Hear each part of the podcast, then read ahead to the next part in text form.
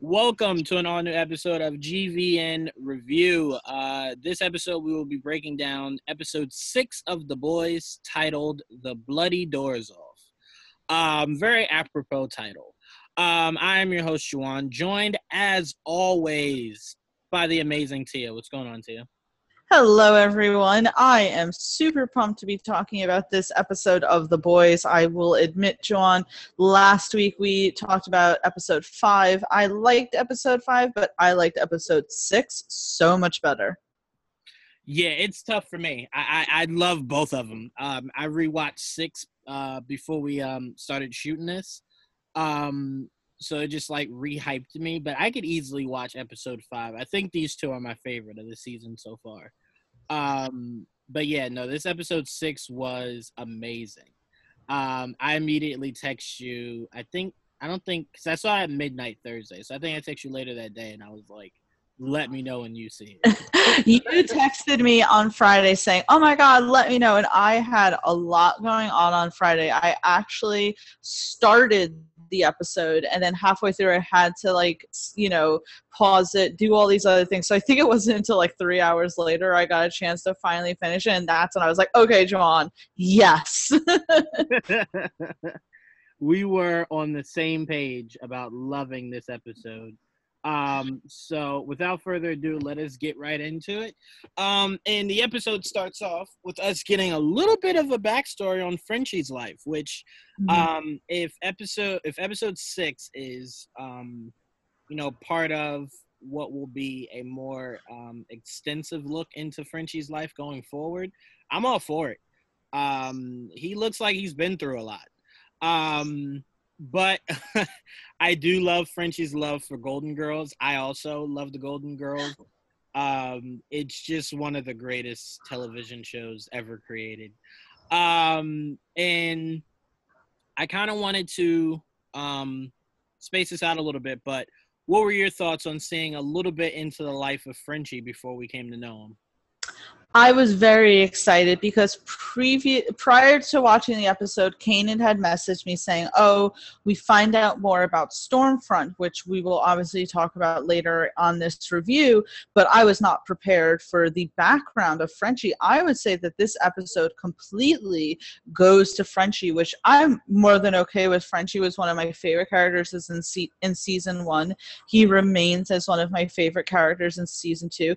There's just so much to him him, right? You have this guy who is not jaded in a way, not like Billy Butcher, but he's realistic. He's seen some shit. He's killed his fair amount of people. He knows the reality of what the world is, but he feels so much. He feels just so much. Um, and it was interesting this beginning, um, getting to know him, obviously getting to know his love of Golden Girls, his little crew that he hung around with before, say, current times. And what really stood out to me was when he said that um, he had been turning tricks. And I was like, wow, like Frenchie lived a pretty difficult life. And I think that what we find out later on about one of his friends is why he is so desperate to save Kimiko. Like yeah, to save her soul. Yeah, I think what he sees in her is what happens when um, you've just killed so many people. It's just that part of you doesn't get bothered by it anymore. Um, and that's what he kept trying to tell her. Like, I don't want you to become a monster. Um, and ultimately, I, I I do believe that's what Frenchie believes himself, and especially Billy to be. Mother's Milk is kind of more so of like it does bother him a lot. Um, yes. Like if he could avoid killing, he would much rather do that. Billy will blow your head off, and Frenchie will do whatever he needs to do. Um, I don't think it bothers Frenchie and Billy as much as it does um, uh, as much as it does Mother's Milk. But no, I thought this was a really good look. I thought it was really funny, um, but also a, l- a little heartbreaking to kind of see that you know the road wasn't as easy for Frenchie as it might have been for Mother's Milk and the others. I think that it was very heartbreaking. I think with Frenchie that he truly doesn't believe that he himself deserves any sort of love or um, you know forgiveness he says that later in the episode again we'll get into it but when mother's milk essentially says like you know we could have forgiven you or something like that and he's like what makes you think i wanted to be forgiven? And him just carrying that. I think the difference between him and billy is billy thinks that he can still have that with becca and i think frenchie knows that the two of them they've crossed the line and they'll never go back. Yeah, I think the biggest thing is Frenchie believes you don't do what they've done in life without it um, coming with some kind of consequence. And usually the consequence is having a normal life. Um, Billy kind of believes, nah, you know, I did it with he I, I I believe that Billy does believe that he's done everything he's done for the greater good of the country. Um, so at the end of the day, he's done his duty. So it's not like he's just out just randomly killing people. Um, he's trying to make the world a soup free, better place. Um, but Frenchie kind of sees through that as like, you can't do what we do and be able to rest comfortably at night. It's supposed to keep you up, it's supposed to bother you. Um, you're supposed to lose a part of you. Um, so I think Frenchie is the more realistic of the two of them um, about well, how because and I'm sorry to interrupt. I think it's because Billy didn't do any of this prior to what happened between Homelander and Becca. Um, Frenchie has done this for years prior to that. So uh, Frenchie has had a much longer time of having to deal with this than Billy has. Yeah, no, that's that's very fair. That's very fair speaking of Frenchie, I think we can um head into our next our next part of the episode. Um, we do see Frenchie removing very dangerously removing the chip from Starlight. Um, I I will say part of me was kind of like, and as soon as I said, I was like, ah, damn, I shouldn't have said that. As he was beginning to cut into her, I was like, oh man, like there's no blood, like that's really weird and then like blood just like squirted. I was like, ah, there we go. Okay. Um, I thought this was very bold. Um, I'm pretty sure because this episode, this episode's focus was everywhere else.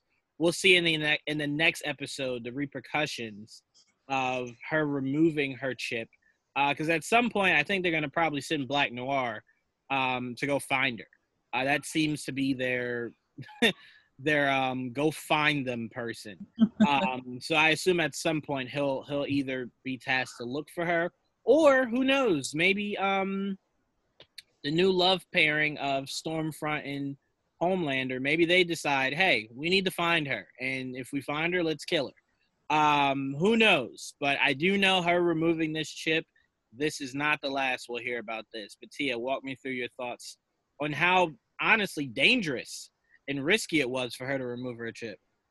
Well, first, I'll say that I think we already saw the groundwork of how this is going to play into the next couple of episodes because, and I forget her name every single time, the one who essentially took over for Madelyn Stillwell um, the girl who freaks out every two seconds. She was pretty much spent the entire episode going, "Where's Starlight?" So I think that that's going to really play in when once us.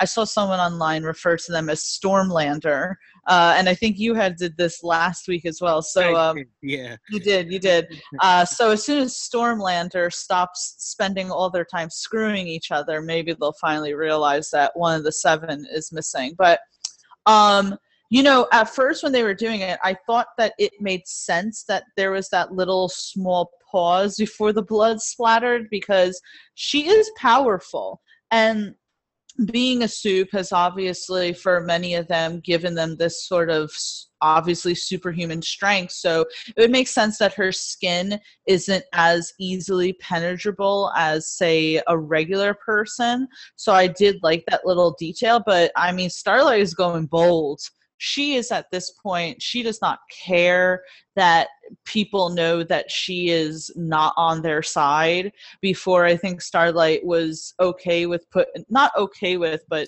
accepting that she was going to put on pretty much like the rabbit suit and you know smile and grin or whatever when she needed to. At this point, this is her sh- saying like, "No, I'm all in now."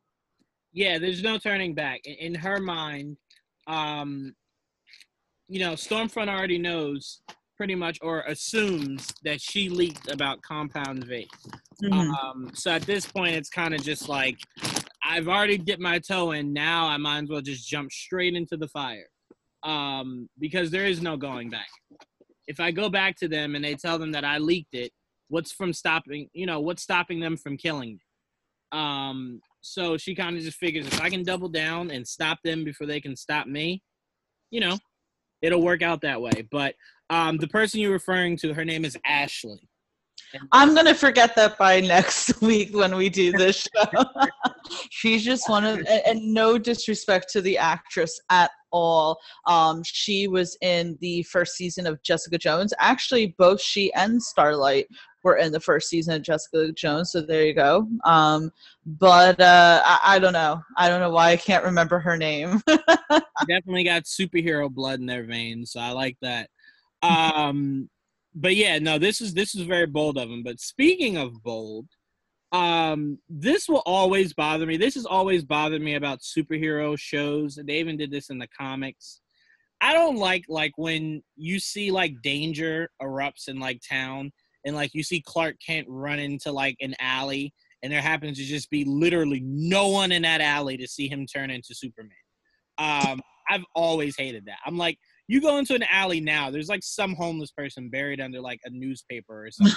like, there's someone in that alley. Yet in New York, Peter Parker goes to a alleyway every day to change into Spider Man. And I'm like, no one has ever seen this guy. But anyway, I brought that up to bring up. Um, we see the, the new love of Stormfront and Homelander uh, as they see a bank robber in an alley. They stop him and they proceed to have um how do we say this PG? um, I don't even know how to explain it, but they all home front uh, home goodness gracious home, home front stormlander it's it's all good man i hate i hate these two loving each other and i think i do too um but no we see homelander you know being aroused by Stormfront, cave the the the um the bank robber's face in. Oof, I know. I was just like, man, could you picture if like you rob a bank, right? Like ultimately you rob a bank, you know, the police catch you, you go to jail for like 20, 30 years. Could you picture if like the cops were like, hey, you know how you robbed that bank? You're not going to jail today. It's like, all right, sweet. It's like, no, instead Homelander's gonna like cave your face. no, I'll take I'll take the jail.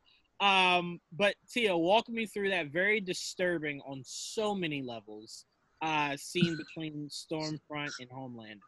You know, honestly, it wasn't even Homelander caving that guy's face in that was disturbing because at, at this point we're used to that, right? we saw in the first season that one guy that Homelander and Maeve are up against, he literally ripped the guy's heart out of his chest, right? As opposed to letting the cops take care of it. The disturbing point was that Homelander and Stormfront were being aroused by the whole thing. Um, it's like, oh, you two really are just made for each other. And it's really disturbing. Like, worst couple of the year award. Um, so I think to me the disturbing point is like, okay, can you imagine this, right? Put yourself in this position. It's a horrible position to be put in, right? But pretend you're that bank robber and you have the world's strongest superhero with his hand on your face, crushing it um, as he and his lady lover are g- almost about to get it on right in front of you and right in front of your dead corpse at that point. It's like, oh, come on, really? Like, I know I robbed a bank and you do deserve to spend jail time, but you don't deserve that. You don't deserve any of that.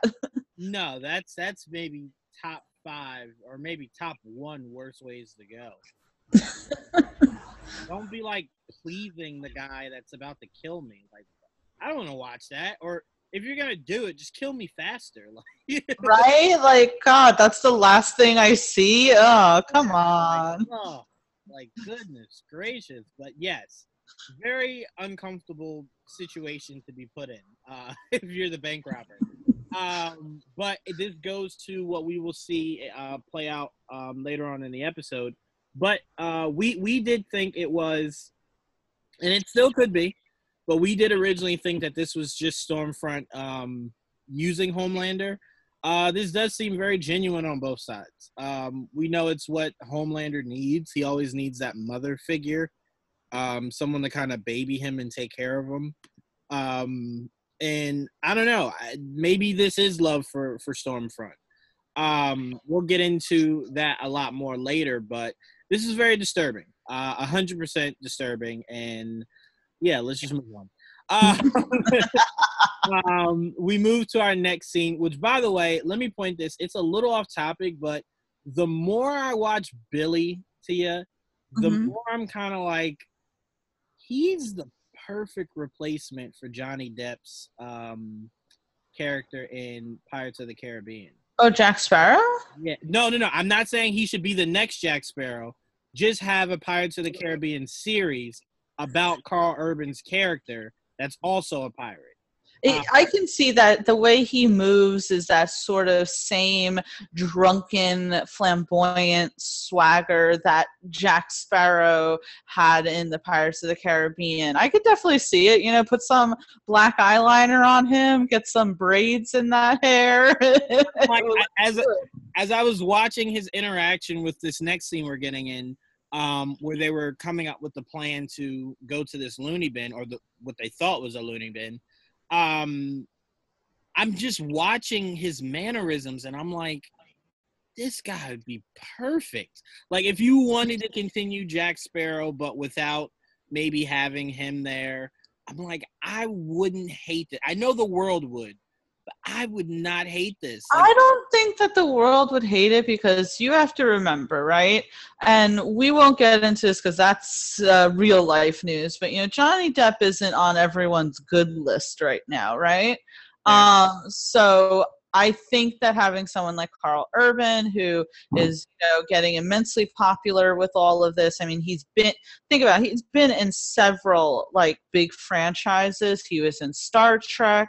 He was uh, Judge Dredd. He's now in The Boys. I think that he would actually be really good to bring into because he is well known enough, but also not as well known to maybe like like my mom wouldn't know who the hell Karl Urban is, right? And he has the perfect accent to fit in to that world. Yeah, I'm with you. I but to be fair to you, me and you are more biased than any. Yeah, of course. um, so I have to make sure that that's that's being noted that we are just huge Karl Urban stands. Um, but let's get into the scene. Um, we see Hughie bring Starlight back to home base of the boys, which is pretty much just a drug dealer's den um, uh, in someone's basement somewhere. Um, I want to get right to the point of thinking Billy would flip out having her there. Um, you know, Hughie explaining the chip is out, relax. She, you know, she's, you know, she's no danger to us. And Billy kind of going, no, I'm glad she's here uh, because if the soups come looking to kill us, we're gonna serve her up. Um, that'll be our escape plan. Um, and I just loved like how he said it. Like, no, no, no, I, I'm completely okay with her being here because she could be what gets us out of a very sticky situation, which ultimately we'll get to. She kind of does, but uh, Tia, your thoughts on Billy being okay with Starlight um, not only accompanying them, but um, seeing where their their hideout is and being okay with, if need be, using her as a pawn. I mean, you had to kind of think that Billy's motivation there was purely coming from that standpoint. Because, as you said, you think that he would be like, Hughie, how dare you? Da, Da, da, da, da, And so he's like, no, no. Because to him, he only see, at least at this point, he only sees Starlight as cannon fodder great. Let her come. She's a traitor to her own kind and she will be more of a target than we will and and she'll give us the opportunity to run away. I think billy after not only after Becca rejecting him, but after kind of getting his second wind in episode five, because we talked about how he essentially had a death wish and it seemed as if he was kind of rejuvenated towards the end of episode five. So I think now that he's gotten his second wind, essentially, he's um he's not viewing things maybe as he would have beforehand whereas he'd be so insulted and you know ask you what the hell he was thinking. It's like no no we we gotta play the hand that we're dealt with. So starlight's here. Great. We're gonna use it. Yeah i really do think billy at this point is taking more risks than he usually would before um because he may kind of feel like there's what else do i have um, so he's like, if, if anything, I'm going to make sure I take these soups down with me. Um, so if that means, you know, doing some unconventional stuff, let's get unconventional. Um, but speaking of unconventional, we see the deep visits Queen Maeve. Queen Maeve was not happy that he didn't call first. um, don't, just, don't just be dropping in. Did anyone see you? Okay, all right. Um, but we do see we don't have to get into what he gave Queen Maeve because we'll get into that a little later. But um, your thoughts on seeing uh, Queen Maeve's interaction with the Deep? Um, and my main question to you is: Do you think Queen Maeve likes the Deep, or was she just kind of using him uh, to get what she needed? Oh God, Queen Maeve does not like the Deep at all because you have to think of it this way, right? We saw the deep have that interaction with starlight in the beginning of the first season right um, and then obviously they kind of alluded to the fact that he's done that with other women before. Now, I'm not saying that he's done that to Queen Maeve, but I'm saying that she's probably dealt with his like douchebaggery for years. And so to her, she's like, You're so gross. I literally want nothing to do with you, but you're also like weak as fuck and I'm sorry for using that. I know we want to keep that PG. Uh, close your ears, kids. Uh, but she also knows that he is very um, he he's very malleable, right? So she could take advantage of that. I do not think that Maeve likes the deep at all. Not in the slightest bit. She just is using him.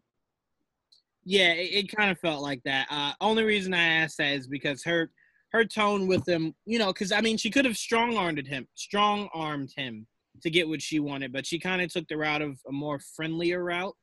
Um, so that's kind of why I asked. But no, I mean, I completely agree with you. Um, I really don't think anyone's in a rush for him to join the deep. Uh, not the deep. I'm sorry. Uh, the seven, like at any point. Um, I think those days for them are, are well gone. Um, but we do see him bring Queen Maeve something that would be very vital yes. to Queen Maeve's plans going forward. But all right, let's move on. Um, we see that the boys infiltrate um, the institute that they go to, um, and they get a inside look at what Stormfront and our new character Lamplighter has been up to. But before we get to that, I want to ask you about a, a scene, Tia, that I immediately wanted to text you when I saw that like at midnight. It was when Billy had Starlight in his sights. Yes. Rifle. And he just thought of so many ways of how he could pull that trigger and call it an accident. Um, what was going through your mind when you saw that? Oh, uh, to me, it was like so. You know, we just talked about how before Billy um, you know, we were surprised of how he reacted to Starlight being in their bunker, right? And I'm like, that's because Billy always has a plan of what he's gonna how he's gonna act, right? So maybe in that one scene he didn't seem entirely like Billy, but that scene where he had um Starlight in the scope of his gun, I was like, Yep, there's Billy. There's the Billy that we know. Um it just goes to show you that he still does not trust Soups. And I also think to a degree that he sits there and thinks, at least at this point, that um things would be better if Starlight was done. You know, if she was gone. Sorry, not done. Um, because he, I think because you have Hughie, right? And we'll talk about this at one point. And I really think like the two major figures, obviously, in his life are Billy and Starlight, and they're both influences, right? And Billy only wants to be the only influence to Hughie. He doesn't want Starlight there as an influence because he knows that if then Billy Hughie will always then fight Billy on this. Yeah, I, think the biggest problem.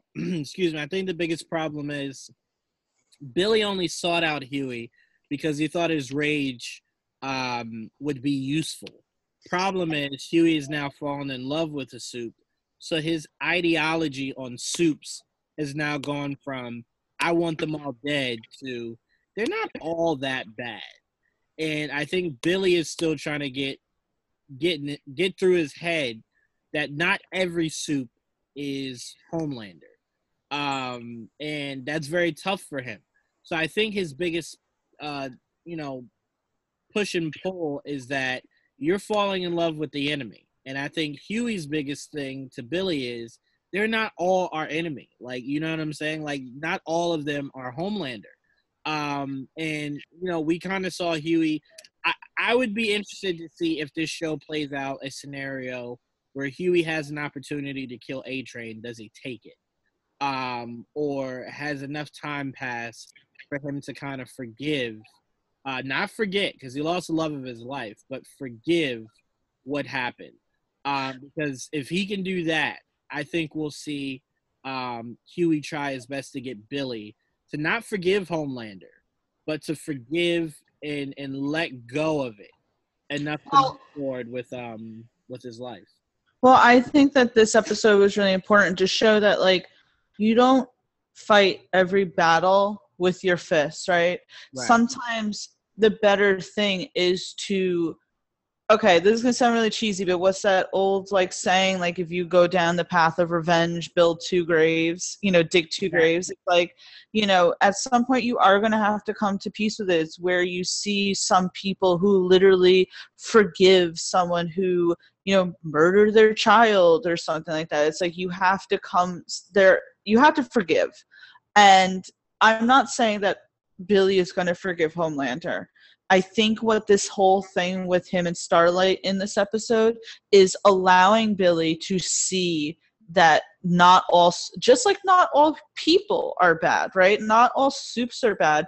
And I think that's going to help him if he wants to pursue a relationship again with Becca to accepting Becca's son.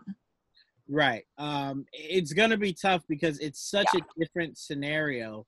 Because you know, the more the more her son grows up, the more he'll look like Homelander. The more that's a reminder.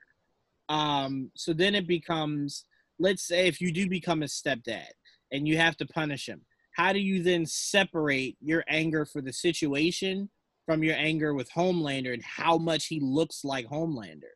Um, so I mean, I think that's just what Becca's trying to say. Like, I don't think you can ever escape that. Um, and all the letting go in the world um, won't stop from when this kid gets angry and maybe like pushes his mom too hard. Like, does that rub Billy the wrong way? You know, so it's like it's just a really tough situation that um God bless Billy if he can if he can overcome it and you know and everything's fine. But um, I would imagine if I'm looking at the person that did that to the woman, to my wife, um, and there's now a kid, and that kid grows up to look like that guy, um, part of me will always resent that. I would assume. Um, so I mean, this is a, a long journey for Billy for sure, and you're absolutely right. Today, uh, th- this episode, sorry, not today. This episode was the first step, and hopefully uh, a full, uh, you know, slate of steps that Billy overcomes to be able to get back to normal. Um, but speaking of them being in the institute and seeing what uh, Stormfront and our new character Lamplighter have been up um, what was what were your thoughts, Tia? And not only seeing what they were doing with their experiments, but Frenchie's reaction to seeing lamp, excuse me, seeing Lamplighter. Uh, first, correct me if I'm wrong. didn't we get a tease of Lamplighter in the first season in the fact that he was formerly a part of the Seven, and I believe that we did know that he was the one who killed Mallory's kids, right? I do believe so. I do believe so. Yeah. Okay. Uh, first of all, I was super pumped to meet Lamplighter. Uh, we could talk about it later, but I think that Shawn Ashmore did a fantastic job in that role. Um, I certainly want to see more of him, but the facility was pretty crazy. It reminded me a little of. I'm always going to think this whenever like a show or movie does something akin to this, but it reminded me a little of, say, Logan. You know, all the kids in the facility that were being experimented on. That's but excellent. yeah, uh, I thought this was really cool because their powers, and again, I know I keep saying this. We'll talk about Cindy's powers, especially. I thought it was really cool, but also, um, it was dark, right? It was so dark. Like that's the thing that is like between season one and season two. Yes, season one showed you how messed up um you know this the soups are but i really feel like it was more at face value whereas season two is like man shit is messed up behind the scenes No, I, I'm completely with you. And what's funny about Shawn, who plays Lamplighter, it's Shawn, right? sean yeah What's funny about him is, and I just I couldn't stop laughing seeing how his powers work. Was he came from a franchise where his sworn enemy um, had the same exact power set that he's using with Lamplighter. Um, I, all I could think of was X Men Two United. And oh yeah um, and how he had powers of ice, um, and his sworn enemy had powers of fire. And how did he use his fire? He carried around a lighter, ignited it, and that's how he would use it. So seeing him now do the same exact thing, I was like, that's serendipity if I've ever seen it. But I, I loved it. I mean, I, I to me, I love fire abilities that can be concealed to something that small um, to where it's like you only need a brush of fire, right? Um, and then you could spark something. Um, but I, I love what he's doing with his character. It's really crazy how Stormfront was like, "Oh, you want you want to talk to your sister? Okay," and then kind of gives like Lamplighter like a look, and then oh yeah oh um, that's when Frenchie was like, "Holy shit, that's Lamplighter! Like that's Lamplighter!" Um, you know, I didn't recognize him without his mask and like his torch thing or whatever. um, so I love that. Um, but we can get into, and I'm glad you mentioned her by name because I wrote her name down so I wouldn't forget. But it's my new favorite character. I'm loving me some Cindy. love her loving me some Cindy, aka Eleven ripoff. But I'm loving it. oh yeah that's so true I am loving everything about Cindy. Um, I even just like the dialogue from Cindy to where it was like, "You're wearing the clothes of like his friends. I don't really like liars." Um, and I'm like, "All right, Cindy, I'm gonna love you. Like, you don't know this, but I'm gonna love you so much." Um, and my concern was like, "Oh man, they're just gonna kind of like throw her away." But we'll get to Cindy more towards the end of this episode. Um, but wow, Tia. Uh, before we go into the actual, um, what did I I classified it as something? Before we go into the actual prison break, um, what were your first thoughts on seeing Cindy? Oh yeah, no, I well, first of all, my first thoughts were, oh my god, she's the one who killed that government lady. Remember, we still haven't like they still didn't touch upon that. It's like, oh, her her head exploded, and it's like Cindy can make people's heads explode. That was so cool. Okay, that was like the dope. I know I'm gonna sound so dumb saying this, but the dopest freaking entrance okay? When uh you know lamplighter's having his like battle and her freaking door gets like blown off and she just slowly like comes out from the rubble. And the fact that she was able to pull like every single door off like she's so cool man. She's so cool. Like i love her I'm a huge, huge fan of Cindy now. Um, So I ask you your thoughts of the prison break and seeing everybody break out.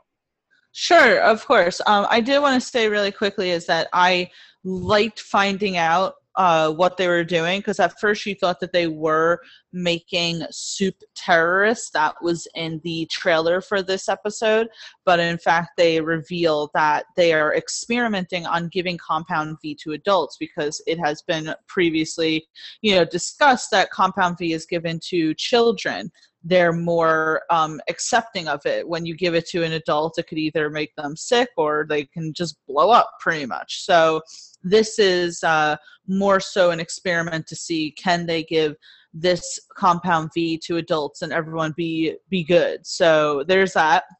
The prison break was awesome. I mean, the thing about the boys is that we see it, and I think you've talked about it before, right? Um, or I, I was hearing this somewhere that a lot of times when you have the DC or the Marvel movies, they kind of uh, they kind of lower each character's say strength to make it more grounded in the actual movie. But in the boys, it's like they're all so powerful that you're like, fact, like how can anyone who doesn't have powers go against these guys. Um, I love the scene of Frenchie like so confident in his freaking uh, bomb making skills, and Cindy just like like crunching it. But I know that's like kind of in at the in, end of the prison break, but.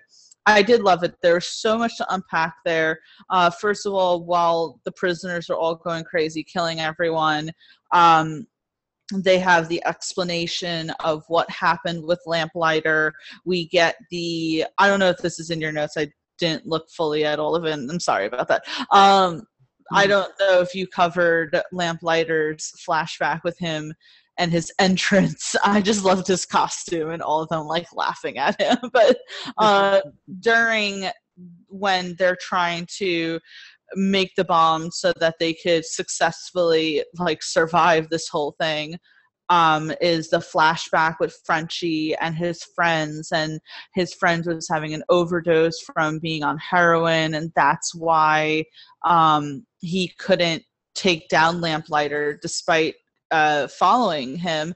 And Lamplighter explains that he didn't, you know, mean to kill Mallory's children.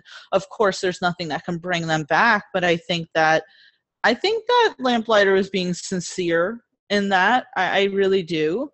Um, so I liked all that. I just I enjoyed all of the emotions there, right? I enjoyed all of the emotions in that scene. Um, the flashback of Frenchie and discovering what happened to his friend, discovering why him and uh, I think her name is like Cherie or something. Uh, you know why maybe their relationship is a little bit more distant than it was in the past um, it gave more insight into the boys working with Mallory. And I don't know why I loved seeing like how Frenchie and MM like how excited Frenchie was when MM said that he was going to propose to his now wife. Like just little things. They they all seemed happier at that point. And then I really feel like Lamplighter killing those children was the turning point in everything. But um before I pass back to you, the best thing, and I'm going to say this now as PG as I can, but the best thing was poor MM got that guy's magic thing around his neck, and and Frenchie telling him, "Going, don't be so close-minded." um. Yeah. Okay. All right. You know, because to me, I don't. I, I miss things a lot, right? So mm-hmm. I remember the scene where you know they're looking at the screens and it's like, "Whoa, look at that guy's like third leg." Yeah.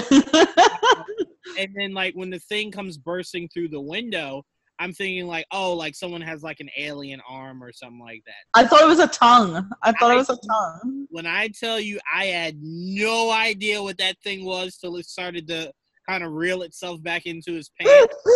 I was like, "What the f- what?" Like, oh, that is gross and just goes to show you the boys like does not care. It will go there. not at all. Um yeah, and that was that was uh, but um, but no, I mean, you, you broke down a lot. I mean, um, Frenchie gave a lot of emotion. Uh, biggest thing you have to point out was the um the struggle Frenchie was having when um she called him to tell him that his friend was overdosing. They didn't know that the only reason they weren't in jail was because the deal Frenchie had taken. Um, so Frenchie was trying to explain it without revealing it. That I have to go do my job, or you guys go back to prison. Um, so he was kind of wrestling with that. And then when she was like, "Leave," like you know, who cares? Just leave us. He was like, like part of him was like, "Man, I'm trying to go do this so y'all don't go to jail." Like, what the hell? I'm not just leaving to go like because I want to go party. Uh, I think though a lot of it too. Um, I think they said it in like so little words. We obviously know that Frenchie has had a sexual relationship with.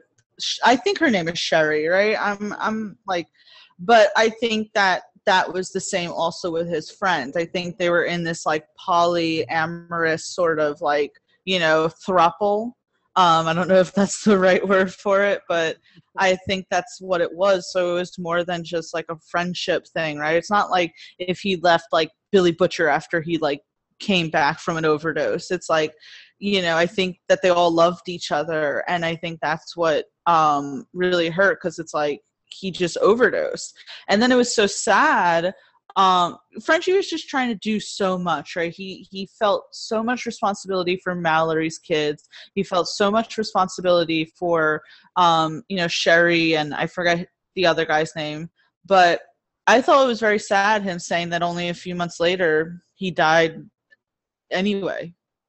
Right. He was dealing with a lot of guilt. That was one of the topics that i had here to just break down frenchie's guilt. There was a lot of guilt to be broken down um, he carries a lot, and you know I think this team will help him move past it. But each and every one of them carries a certain amount of guilt um, that will forever be a part of them.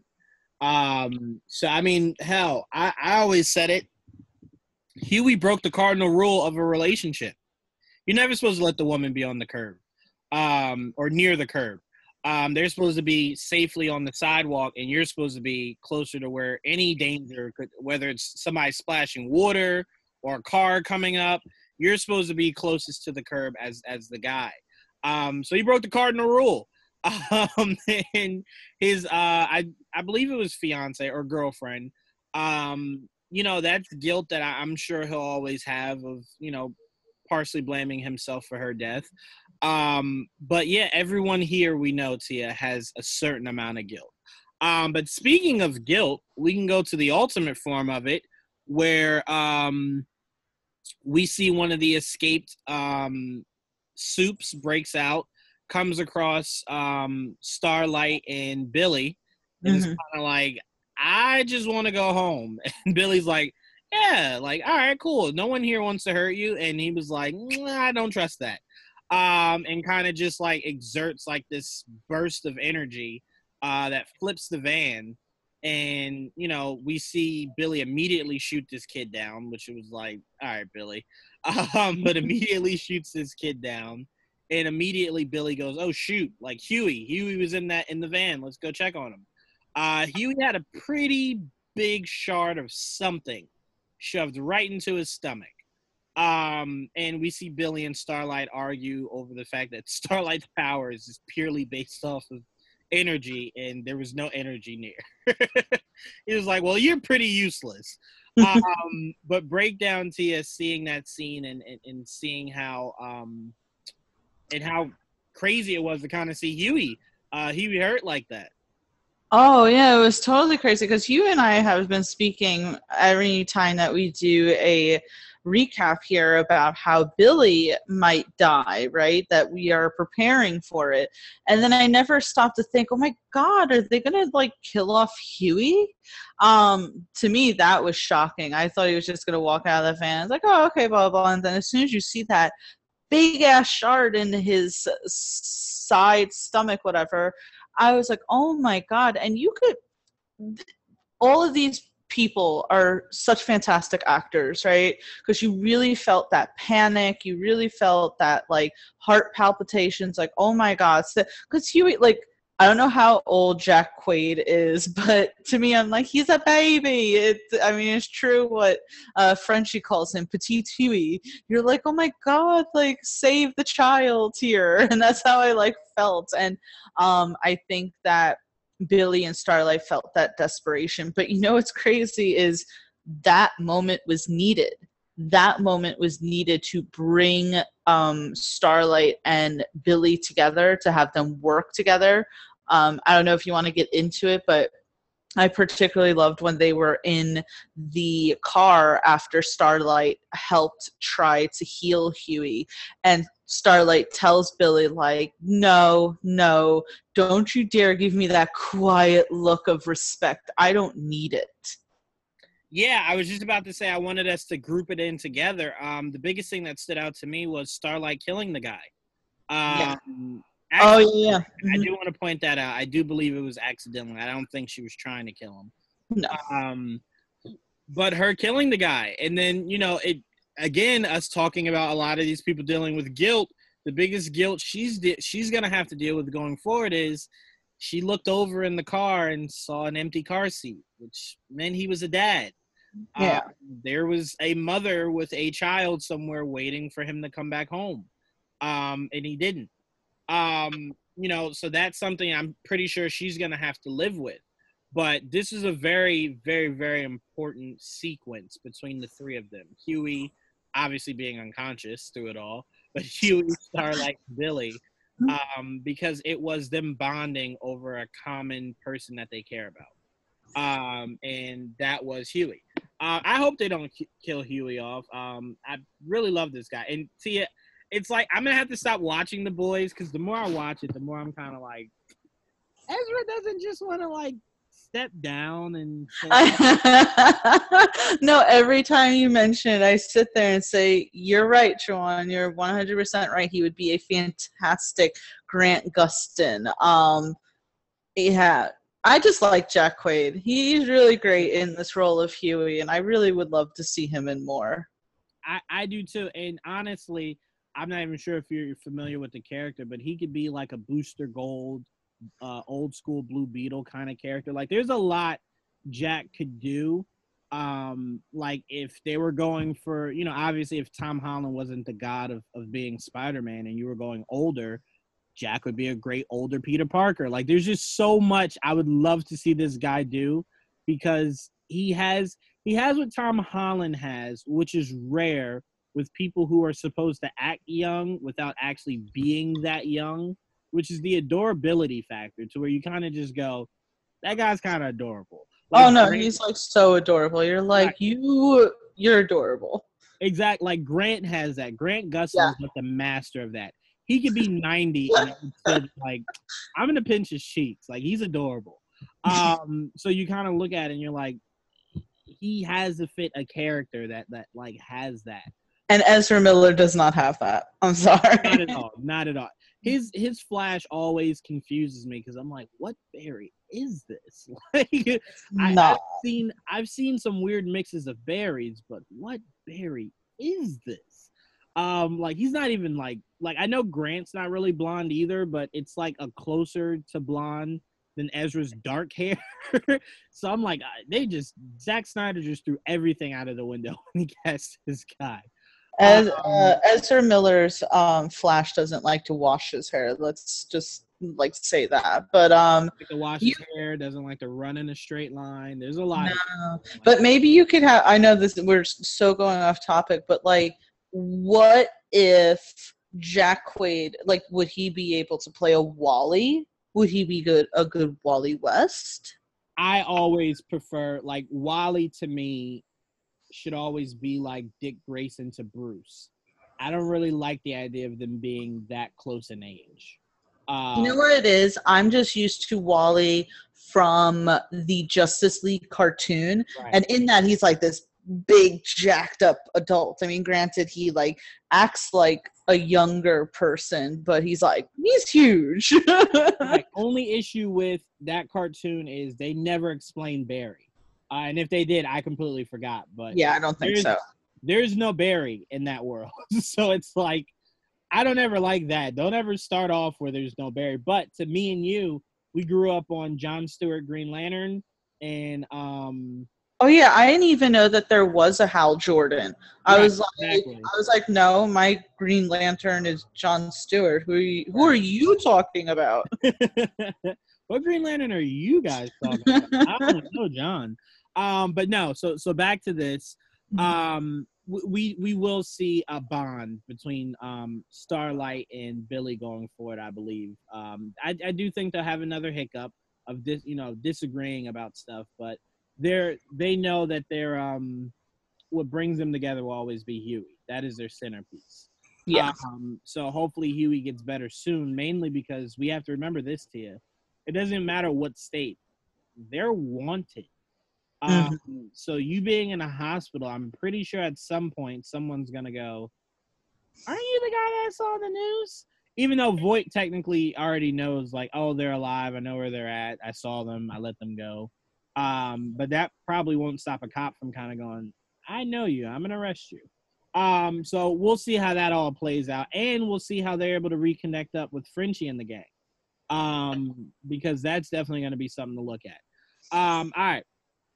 I want to get a few more things out of here. We're almost done. Um, Stormfront does return. Uh, oh no, I'm sorry, I skipped over some. I apologize. Homelander, in the ultimate uh, jealousy, burns down his trailer um, because Stormfront was not back in enough time, uh, or was not back in the time that she had promised to be. Um, so he burns down his trailer and the flowers that he got her. Um, but he also finds out that Stormfront lied to him about where she was going. Um, Tia, what were your thoughts on that scene? Oh, geez. As soon as I, I'm telling you, when you saw the sequence, right, like of him staring at the flowers, and then you see just all of this like aftermath, I was like, really, Homelander? You were a giant child. Um, that's all I thought. I was like, this is him throwing a tantrum, right? Like this is him just throwing a complete tantrum because he thought this, this, and that, and I don't know. The, that scene to me, I just kind of like, I don't know why, I just rolled my eyes. I was like, I can't, I can't. No, I'm I'm completely with you. It was the epitome of annoying. Like, really, dude, really? He's at 15 minutes. Like, even someone that flies at complete speed as you guys, like, all right, you know, got a little busy. You know, it went from 15 minutes to what, an hour? I was back in an hour. Like, relax, man. You got me flowers. You know, like I can get those at any time. Just calm it down. Um, he's very much a big baby, a hundred percent. But um, I no, did- he's just. Sorry, go ahead. no, go ahead. No, I just uh, when he did, I I felt like when he was staring at the roses that he may laser them or throw them off in a fit of rage because you could definitely see that he Homelander is one of those people that, and I think we've talked about this before, that he is very selfish, obviously, and he needs his needs tended to over anything else. Like, you should not have anything in your life that is more important than Homelander. That is how he feels. Yeah, no, a hundred percent, and that is very toxic. Um, but we also see a very emotional moment between, well, not emotional necessarily, but uh, a moment between Stormfront and Homelander where Homelander expressed he didn't appreciate being lied to, um, Mhm. and you know we kind of see it in there. Um, but going forward, biggest thing to I think of the whole episode was we find out what the evidence was that Maeve got. And Yes. it's the footage from what we thought we were past. Oh god, so traumatizing. So walk us through it, Tia. Walk us through Maeve finding out. Um, I mean, us finding out the evidence that Maeve got. Didn't we talk about last episode, not last episode, our last episode, I guess, of the plane scene and how we can't, you know, even think about, talk about, see it, we're past it, blah, blah. And then what do they do in the very next episode? They show clips of it. I was like, no, no, God, you you're making me watch this again, again. Um, maybe I wasn't like I don't know if I had it focused at that point. I didn't realize that what Maeve was asking the deep to get was the black box from the plane. Um, I, I guess I just didn't put two and two together. So when Elena pulled that out, at first I was very confused. I was like, "How did she get that?" Um, and then it then it made sense. It clicked a little, which um, I'm wondering I guess the reason why Maeve wanted that is because it is her evidence against Homelander. But I mean, that's intense. That's intense for Elena to find out, um, and then Maeve to. I mean, I'm sure he she thinks about a lot. The fact that she even uh, told the Deep to go get it, but I think seeing that through someone else's eyes, someone that she appreciates, you know, uh, had to have felt like shit because you know, to Maeve, she was helpless because Homelander, it, we've talked about how strong he is and all that, but you know, to the civilian, it's like, Maeve, you're a superhero. You're strong. Like, why couldn't you do anything? And I think that Maeve is going to have to deal with that. And that was very emotional. And I don't, they, ne- they never went anywhere with this, right? Where it ended off, and I saw a gif of it just now where Elena was looking at Maeve, and Maeve goes, Why are you looking at me like that? And that's how the scene ended. So I'm like, Where's this going? I think it's probably going with uh, Elena probably revealing this a lot sooner than Maeve wanted her to. Um, or mm-hmm. Elena kind of going, There is no future for us. Like, you just sat idly by as like hundreds of people on that plane died um, you know, and it was even more traumatizing because um, we see that footage from the perspective of one of the passengers saying like i love you to his family and stuff like that. I'm like oh god god why? I don't need to relive this. But I, I, will say i did like that because I, I did think watching that episode or that uh, scene last season i did think to myself you're not going to tell me in this media age that we're in, nobody got a video or a text or something out to somebody.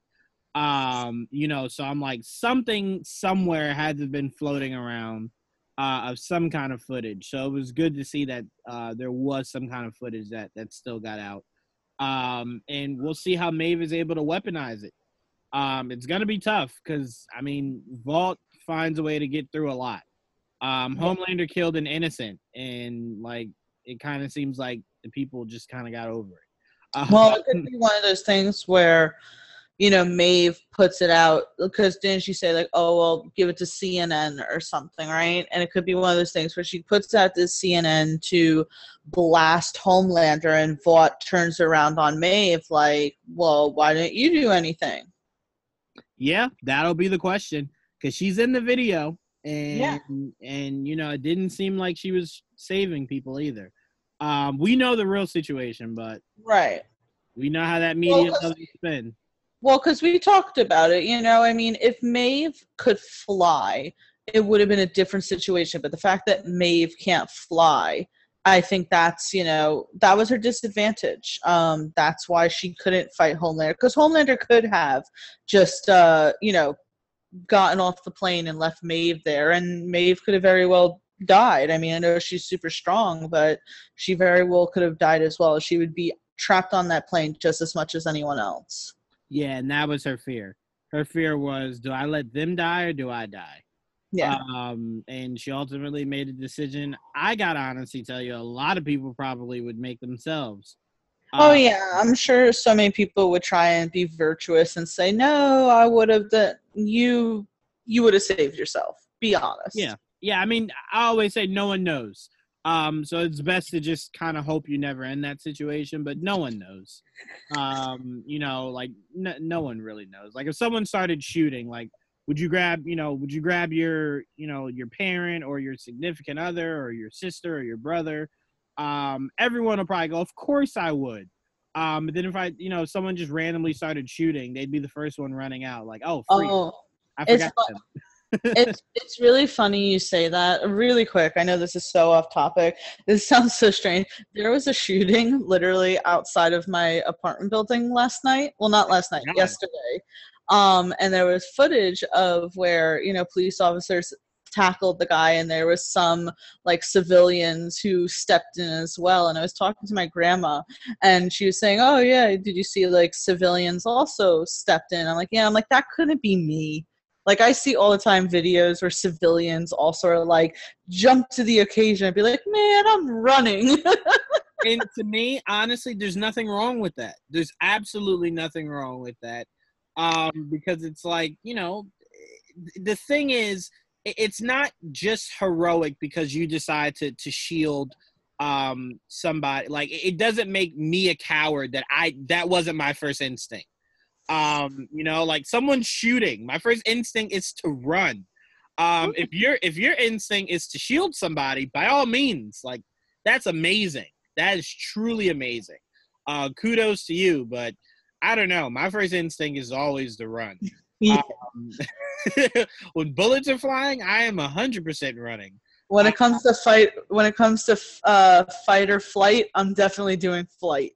yeah, for sure, for sure. But I, I, I'll say this to you: I think you'll find more people that will run than you will that will will will stand and try to do something, and that's why the people that do try to do something are um are so rare and should be celebrated. But I don't think it should be a situation of making it seem like I'm lesser than because I ran. Like someone was shooting. like that's what I should do is try to run away. Like I shouldn't go, oh man, how many people can I save? Like no, like I I would really like to not die today. so, um, so you know, I look at Maeve and I kind of go, I don't think she's a coward for no, not at all. if because picture this, Maeve's like I can't fly, right? So it's Mhm. like, all right, I can't jump across a body of water with like 80 people on my back. So it's 80 people die or 81 people die. I'd rather the 80 people die. And it's Well, kind because okay, Maeve. I mean, at least in this point now, it gives. Say hypothetically, Maeve decided to stay on that plane and she died. Then there is no one literally to hold Homelander accountable. At least you have Maeve there to hold him accountable for this. Yep, I completely agree with you. All right, let's knock out our, our last two topics. Um, Yep. one- One being the understanding that we see, or the bond rather, that we see build up from Stormfront and Homelander about Stormfront's history. Uh, how did you feel learning a little bit more about Stormfront right there, too? Um, first of all, I had to say, are we at some point going to talk about the Deep and A Train? Because I do think that's worth. okay. Sorry, Uh, I'm like I checked off everything that we talked about because we had like such a good flow. I know. Completely, I completely, I have it right here. I'm sorry. Um, no, but it's okay. We already are on the Homelander and Stormfront thing. We can right revisit. Yeah, we'll Yeah. do that after this. So I thought it was crazy, right? We already knew that Stormfront was older um, because she was revealed to be Liberty some 30 something years ago. And obviously, that actress doesn't look like she would be that old. So we already knew that. But the big reveal of that she was born in 1919, that she was the first successful person to get Compound V, and sorry, that, um, you know, she, it, God, it was so crazy. I felt on the edge of my seat when she's showing Homeland. First, she showed Homelander uh, the picture of her daughter, right? When Homelander's like, "Oh, was this your grandma?" She was like, "My daughter." I'm like, "That's interesting, right?" Um, I, I did think that was interesting that little thing, but when she's showing him pictures and it's like I forgot the first person that Homelander uh, mentioned, but then she said Goebbels, who was a very high ranking person within the Third Reich for anyone who knows their World War II history. Um, and so then when she said, um, you know, and there's me with the most important person there, I really thought that she meant Hitler. Which I know sounds so bad. Please yeah. don't. Like, uh, but you know, g- given the context of the fact that she was literally hanging out with the Third Reich, I was like, she's is she gonna say Hitler? I really expected to see a picture of Hitler, and then it's like, oh, Vought, and then you're like, oh my god, Vought was a Nazi. And he just made Compound V to make super soldiers to, in his warpath against the rest of the world. That's what um that's what Stormfront is telling Homelander. You are everything that we wanted. First of all, he's a blonde dude, right? A blonde white dude. So physically, uh, everything that the Aryan race had wanted. And she's saying he's strong and he could be the leader. Of, like she's strong too, but she needs him so that they could essentially complete the mission that Vought wanted to start um, all those years ago. And Juwaan, I told you this when we were messaging each other. I know this sounds wrong. Uh, I hope anyone listening doesn't take this the wrong way. I'm just saying, when you have a character like Stormfront, it's like I really wanted to see her stick the landing. I was like, is she going to do the Nazi salute right now? Like, that would just have carried so much weight and just been so powerful. Like, just be like, they, we know like the comic book character is a Nazi, right? And then she has pictures of her with members from the Third Reich. Just come out and say it. Like, let's not tiptoe. Let her just be. We already know she's evil. Just let her be like a card carrying Nazi. I don't know. I really thought they were going to do it. I was like, that would have been crazy. But tell me your thoughts on that, John. Um, this show is very uncomfortable. Uh, but um, it, it it definitely had first Avenger vibes. Um, yeah. You know, in, in typical America, they took the weapon and they said instead of killing the you know the project and stopping it, um, they said, nah, you know, how can we create these for ourselves and have a couple of weapons in case we need them?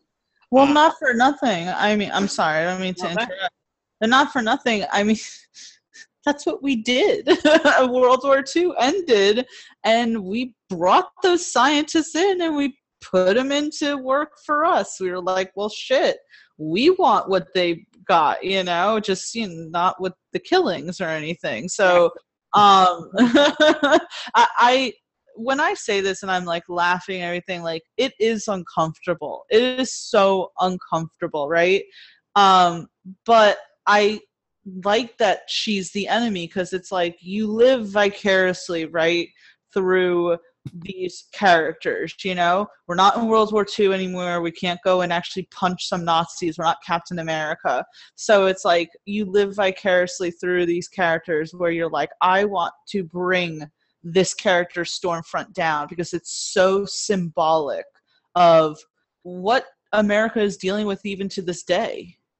Yeah no and it also shined a light on um, we do we now know there are limits, uh, or there are no limits, or maybe there are. I don't know how I'm trying to but um, we thought he was the ultimate American, and for him to look the enemy or the enemy for you know for the longest time in the eyes and kind of just go, eh, doesn't really bother me. Um, yeah. I mean, Captain America. Could you picture if Captain America was like, you know what, Peggy? You know, you work for the enemy, but I just really love you. Like, I don't really care. Like, no, we wouldn't have accepted that. We would have been like, um, no, you got to take Peggy down, like, right now, Cap. Um, but for Homelander, he kind of just like, nope, I don't mind. It's it's it's okay. It's cool. Um, so you know, to me, I thought it was like very telling. But again, we know that that's Homelander's weakness. Love. There's a lot he would do for love, and a lot. Well, I think uh, talking about Homelander, say versus Captain America, Captain America represents the America of you know, send me your what's what's the thing send me your your poor your downtrodden like you know the real like heart of say like what america is supposed to be whereas homelander represents the certain people down in the south who are like you know wanting to keep it a certain sort of way you know um right. so i think that's what homelander represents so his uh, ideologies very much align with Stormfront. And I will say, I'm paraphrasing here. I don't remember the exact line, but when she said the races are, you know, pretty much like getting in our way, I was just like, oh, Yeah. you are doubling down on this race. I'm like, She's a man. Jalon, she you are gonna have to she is a Nazi. They don't like anyone who isn't them. I was like, oh yikes. Okay, all right, doubling down on that. But um, It'll be really satisfying when she gets taken down. Don't worry.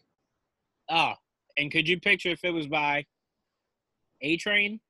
Uh, I mean, there has to be something going on with A Train, you know. I mean, especially, and I don't know if you want to go into it. This is kind of going back a little, but um, the deep bringing him into the Church of the Collective. Um, certainly, I think that they're gearing up with something with A Train. I'd even go as far as to say to you, I believe the collective is building their own supergroup. Yes. Yes, 100%. Um, because that guy who was speaking in between the Deep and A Train really seemed very interested in that all happening, right? Um, that to me was a very interesting scene. Um, first of all, I think that there was a moment there where they were supposed to air out their dirty laundry essentially, and the Deep kind of saying something like, how he disliked A Train for a while. I think he said, I, w- I thought about drowning you or something like that. Yep. and A Train is like, man, screw this shit. But um, I, I think then both of them are, I, no, this is what it was. A Train, I think, started listening when he was told. Like, he's not just getting replaced in the seven. They're going to give his uniform away and they're going to give his name away. He's no longer going to be a train there's going to be a new a train i think that like really pissed him off. I agree. I do believe that the collective's purpose is to take those that are um, pushed out of the seven or of Vought or whatever, um, and I think they like to take the ones that actually could sustain um, their power um, and rebuild them and use them for whatever purpose they want to use them for. I do not believe the Church of the Collective is a place to trust. I do not think they mean No. good for the world. Um, but I tell you this, I remember telling you last week or the week before, like next season can be the seven versus the boys again. Like you got to switch it up. A way to switch it up is a new, uh, a new uh, seven versus the Church of Collective versus the boys. I'd be fine with that because at least you're getting somewhat superpowers for superpowers. Um, maybe not as strong, you know. Who knows? We'll see. But that brings me to our last topic, Mhm. Which is Cindy's on the loose. yeah Cindy's on the loose, which makes her a free agent. Um, and will she ultimately? Because she won't want to go back to Vought, uh, Vought, um, because she knows that's who prison, uh, imprisoned her. Um, so I think in her mindset, it's um, anywhere else but here. So if you're the boys, is that where she lands up? If you're uh, the collective, is that where she ends up? What do you think is next for her? I don't know. Um, no, I. What I was thinking about is that I can't see. Obviously, I can't see her going to Vought. I had a thought in my mind that either later this season, even though there's only two episodes left, or the third season, we are going to see a shift of. I don't think that these characters are going to be costume uh, wearing characters anymore. They're going to be kind of normal characters who just have powers, right? I certainly can't see Cindy wearing a costume or dressing up like the Deep. You're going to have characters who are trying to hold on to that old mentality like the Deep or maybe even A Train because they're still thinking about the seven. It's like, I don't think there's going to be a seven um, at the end of all of this. And with Cindy, she may it would be cool if she could team up with the boys, right? Because as you said, it can't be the seven versus the boys. They have no powers. Um, but if you bring on, say, you have Kimiko, you have Starlight, um, maybe they have Lamplighter on their side, and if you have Cindy, that's that's a good team. That's a good team there. Um, I don't know how many of them are as strong as, say, Homelander and Stormfront, but you throw Queen Maeve into that as well. That's a pretty good team there.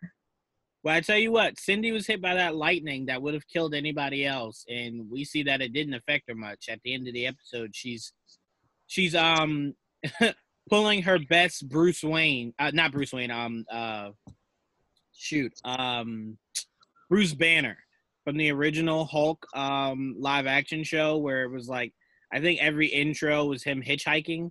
Yeah. Um, she she was able to, to to capture that. Um I don't know. I don't know what the future for her is. I really hope that the future for her is taking on Stormfront and Homelander because uh, I think she's best equipped to do so. Um, obviously, I don't think she's gonna kill him. I think she might end up dead herself. But I love this character. I hope we get to see a lot more uh, of this character. Um, but this was see a, a phenomenal mm-hmm. episode. Mm-hmm. It really was. It was so good. Um, it just had so much to me. As I said, it had so much emotions, and I, I, the episode did a great job in still having all that jam packed action, so much going on, but also taking a moment to address like everyone is tired, everyone's dealing with some shit, and they took a moment to really address that, and I appreciate it.